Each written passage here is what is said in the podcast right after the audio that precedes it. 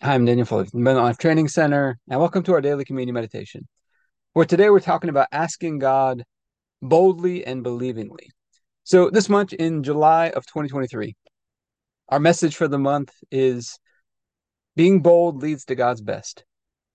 So, let's take a look at the scripture today in James chapter 1, verses 5 through 8, talking about asking boldly and believingly of God. So, this is coming from the message version. It says, If you don't know what you're doing, pray to the Father. So you don't know what you're doing. You need help in some way. Pray to the Father. He loves to help. You'll get his help and won't be condescended to when you ask for it. Ask boldly and believingly without a second thought. So think about that. We ask him and we trust that he's got it.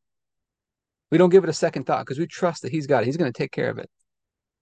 People who worry their prayers are like wind whipped waves.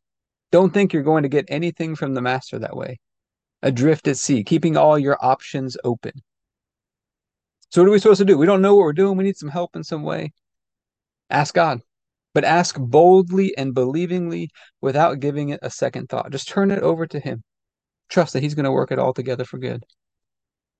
And so, we're going to take communion over this today, asking God to help us to do this the way that He intended. Let's get started with our daily prayer, and then we'll get into our time of communion after that. Heavenly Father, I pray for everybody who's watching or listening, their families, their friends, everybody connected to them, and all of our church and governmental leaders. And I thank you for releasing us from darkness and transferring us into the light, into the kingdom of your dear Son. I thank you for your purpose and grace given to us in Christ Jesus before time ever began. And that Jesus was struck down, he was smitten, bruised and pierced and crushed and destroyed. Also, that you could be on our side, that you could be fighting for us. And I keep asking that you, the Father of glory, would give us the spirit of wisdom and revelation so that we would know you more and more. That the eyes of our hearts would be enlightened to know the hope to which you've called us and the riches of your glorious inheritance that is in us and the immeasurable greatness of your power to us who believe the same power that you exercised in Christ when you raised him from the dead, and you seated him at your right hand in heavenly places, far above all rule and authority and power and dominion, and every name that is named, not only in this age, but also in the one to come. And you put all things under his feet, and made him to be the head of the body, the fullness of him who fills all in all. And Father, I ask you to bless us and to make your face shine upon us. Let us find grace and favor in your eyes. Expand our borders and our territory. Expand our capacity to receive everything you've given us in Christ and to let it flow through us so that we do good and are a blessing to people all over the world. Send us opportunities to do good and be a blessing today. And help us make the most of those opportunities. Keep your hand on us and help us do today what's right and best in your eyes and do it with peace and joy and confidence in you. And we ask you to stretch out your hand to heal and do signs and wonders and keep us from evil and pain. Through the mighty name of Jesus. Amen. Say, Father, we're asking for your help today. Help us to understand how much you want to help, especially in those areas where we don't know what we're doing. We need wisdom from you. Help us in those areas to understand how much you want to help us. And help us to ask you for that help boldly and believingly without giving it a second thought, just trusting that you've got it. We can let it go over to you. We can cast those cares onto you. And just trusting in you, Father. And we thank you in the night Jesus was betrayed. He took the bread and said, This is my body, broken for you. Do this in remembrance of me. Father, you laid upon Jesus the punishment that we deserve. And by his stripes we've been healed. He was crushed and destroyed by you, smitten by you, so that we could be right and holy and perfect in your sight, all through his one sacrifice. And you raised him up from the dead. You seated him at your right hand in heavenly places. And you raised us up together with him and made us sit together with him. And we get this opportunity today to remember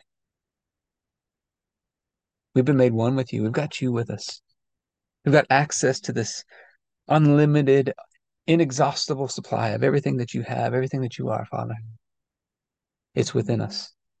We get to walk in the light with you, and the shortcut to walking in the light to you with you every day is just stay in position in gratitude and praise, filling up the basket of praise every day, praising you for who you are, all the promises that we have in Christ, who you made us to be.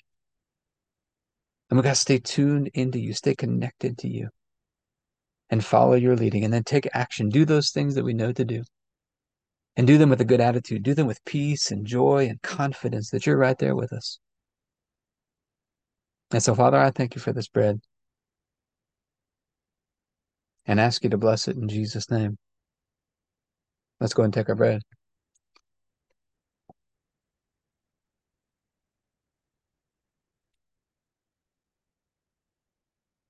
Then after supper, Jesus took the cup. He said, This is the cup of the new covenant. In my blood, poured out for the forgiveness of sins for many. And it's the forgiveness of sins that released us from darkness and transferred us into the light. We get to have this covenant relationship with you, Father. A covenant of love and grace and peace and forgiveness. It's also a reminder for us. We've got a part to play in this covenant. Giving ourselves and other people the same grace and love and forgiveness that God has given us. Walking in love. That's our part of the covenant. And as we do that, God's grace just powerfully works through us as well. Just flows through us. And so, Father, I thank you for this cup and ask you to bless it in Jesus' name. Let's go and take our juice.